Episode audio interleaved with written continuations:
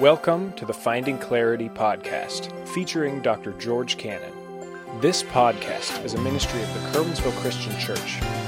Finding Clarity seeks to answer your questions about Christianity. Here's George as he looks at this week's question. Welcome to the Finding Clarity podcast. This is George Cannon, and you are listening to episode 98. The Finding Clarity podcast is a podcast ministry of the Curwensville Christian Church where we seek to answer questions that you might have about Christianity and the Christian life. So each week we put together a podcast where we are trying to maybe answer some questions that you're wrestling with and you're not really getting the answer in church, maybe in Sunday school or in a morning message or even in a Bible study. And so we try to answer those questions here. And in particular, we have been answering questions over the last few weeks with regards to the issue of drifting away from the Lord, because we're seeing that happening in our churches and even in our own lives. And so we've been trying to address that issue. And so today we're going to kind of wrap it up with one final question because everything is pointing to this issue that we're going to be talking about. In fact, you've maybe heard this as a solution to the issue of drifting away from the Lord. And so we're going to talk today about revival. And you say, well, George, I already know a lot about revival. They talk about it all the time on the Christian radio and so forth. Yes, I understand. Revival is a very common topic, and you and I are often called to pray for revival, especially praying for revival in America. But today's question, we're going to go a little bit more in depth with our question in the sense that we're going to look at what the scripture says about revival. So here's the question we're going to wrestle with today, okay? We're going to wrestle with what is biblical revival? What is biblical revival? We have a concept of revival, but sometimes our concepts of revival are not necessarily right. You say, what do you mean by that, George? Well, I'm going to give you, before we look at this question, I'm going to give you three misconceptions that you and I may possibly have about revival. In fact, I'm just going to be honest with you. At one time, I had these misconceptions. I was taught these misconceptions. But they are misconceptions about biblical revival. You say, well, what do you mean misconceptions? Well, let's take a look at them. There's three of them. Number one, typically when we hear people saying we need to pray for revival, bring God back to America, here, here's what the first misconception about revival is revival will clean up our society. Revival will clean up our society. Now, what I mean by that is this.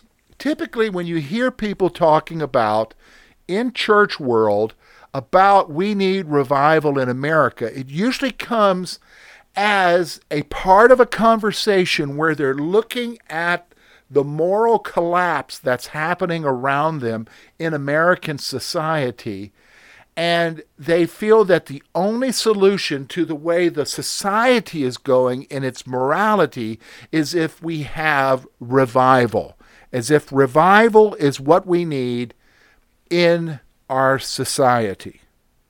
Well, that's a good thing to want to have happen. However, that's not biblical revival. What do you mean, George? Well, Revival has to do with God's people. That's what you and I need to understand. Revival in the scripture, especially when you look at revivals that take place in the Old Testament, it has to do with God's people. In that case, Israel. When you talk about revival in today's world, you're talking about it having to do with God's people, the church. So when you talk about revival, revival isn't necessarily going to clean up our society. It's going to clean up the church, but it's not necessarily going to clean up society. So that's the first misconception. Number two misconception, and again, this is tied to the first one, but again, it's separate, is that revival will restore our culture. Revival will restore our culture. And typically, when you hear somebody say that, they're thinking in terms of, again, they're looking at the moral collapse that's happening around them, and they think that revival will bring the, the culture, the society back to a certain point where it was maybe 20 years ago or 50 years ago. The problem with that thinking is is I can remember 20, 30, 40 years ago the church saying at that time that we need to have revival because of the moral collapse of society. So I'm just trying to tell you that when we talk about restoring, it's not restoring the culture back to anything because the culture has always been corrupt. It's probably just more corrupt now than it's ever has been. But it's not talking about restoring the society or the culture back. It's talking about restoring the church back to what it should be. All right, then here's the third one. Revival will make our culture like the church. Revival will make our culture like the church. Now, this is a pretty, pretty much a stretch because we, we are assuming that right now the church has its act all together and that when we look out in the world and we see the collapse of morality in our society, we think that if revival comes, it's going to bring the culture back to where the church is. Well, the problem is is that the church isn't where it should be either. And again, we're again we're only talking about revival taking place among God's people, not in a society as a whole. Now you say what what does it take for society to change? Well, that my friends is called a spiritual awakening. And that takes place when God's people are revived, they're brought back to life in their relationship with Christ, and they have an impact in their society, and large numbers of people come to Christ for their salvation. That is a spiritual awakening. That's what we should be praying for with regards to our culture. Now, having said that, let's let's move our discussion away from the misconceptions about revival to let's talk about the nature of biblical revival. The nature of biblical revival. And so I have several things I want to point out here. But first, let's look at a passage of Scripture from one of the major prophets, Ezekiel, where he describes God reviving his people and why he does that. And this is one of many passages throughout the Old Testament where it talks about the people of God being revived. So we're going to look at Ezekiel chapter 36, verses 24 to 28. Listen to what the Lord says For I will take you from among the nations, gather you out of all the countries, and bring you into your own land. I will sprinkle clean water on you, and you shall be clean. I will cleanse you from all your filthiness and from all your idols. I will give you a new heart and put a new spirit within you. I will take the heart of stone out of your flesh and give you a heart of flesh. I will put my spirit within you and cause you to walk in my statutes, and you will keep my judgments and do them. Then you shall dwell in the land that I gave to your fathers, and you shall be my people, and I will be your God. Wow, what a powerful description of the future revival that will take place among God's people, Israel, when Jesus comes back. But this is also a picture of kind of what happens with biblical revival in God's people now, the church, and what we should be praying for. So let's take a look at five things about the nature of biblical revival so that we understand what we're seeking. First one is this biblical revival concerns the people of God, not the lost. It concerns the people of God, the church, believers, Christians, who truly have trusted in Jesus Christ as their Savior, not unbelievers, the lost. Why? Because revival means to bring back to life. It means someone who had life who lost it. So it's, it's describing a spiritual condition of somebody who was alive who allowed their life to go in a wrong direction and now they need to be brought back to life again. And that's describing where believers are at, in that they are drifting away from the Lord. The things of the Lord are no longer important to them. They, their lives are marked by sin, and they need to be brought back to life. So that's what biblical revival is. Revival is bringing God's people back to life. You say, no, what about the lost? The lost, my friends, don't get brought back to life. They're introduced to life through the gospel so that they can have that opportunity to receive life by coming to Jesus in salvation. Here's the second thing biblical revival is an event where believers turn back to the Lord with the help of the Holy Spirit. It's an event. It's something that takes place where believers turn back to God. But they don't turn back to God in their own strength. They turn back to God with the help of the Holy Spirit. The Holy Spirit brings them to the place of where they turn back to Him. Because in and of their own strength, they have drifted away from the Lord and they need the Spirit to guide them to that place of revival. Here's what happens in revival. Here's the third thing. In revival, believers confess and turn from their sins. It's called repentance. Here's what happens in revival when we get right with God, we confess our sins. We no longer hold on to them because the fact of the matter is, folks, when we're not walking with Him, we're holding on to sins in our life. But we don't just confess them, we just don't acknowledge them.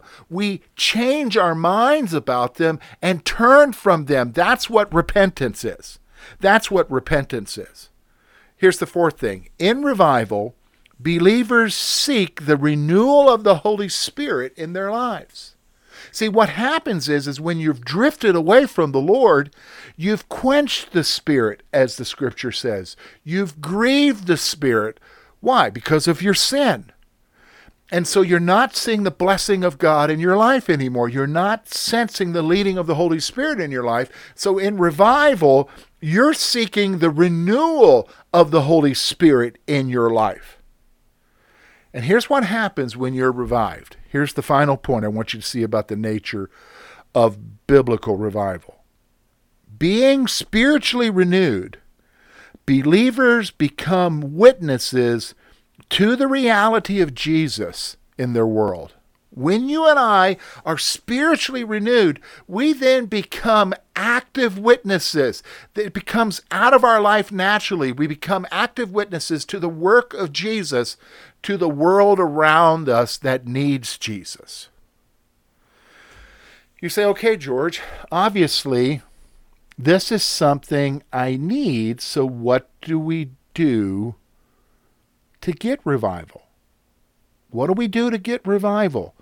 Biblical revival, not not trying to clean up our culture because we got to first clean up our own lives. We got to clean up where we are at. How do we how do we bring this about? What do we do? Well, three things, okay? Number 1, pray for biblical revival in your life and in your church. Did you hear what I said? pray for biblical revival in your life and in your church. Because here's the thing you got to go beyond just, oh, God, bring revival to the church. No, no, you got to start with you. You've got to say, God, I need revival. I'm not where I should be. Start with me. Lord, bring revival to my life. And God, bring revival to my church. And if you really want to go beyond that, God, bring revival to all of the churches. Bring us back to you because we've drifted away.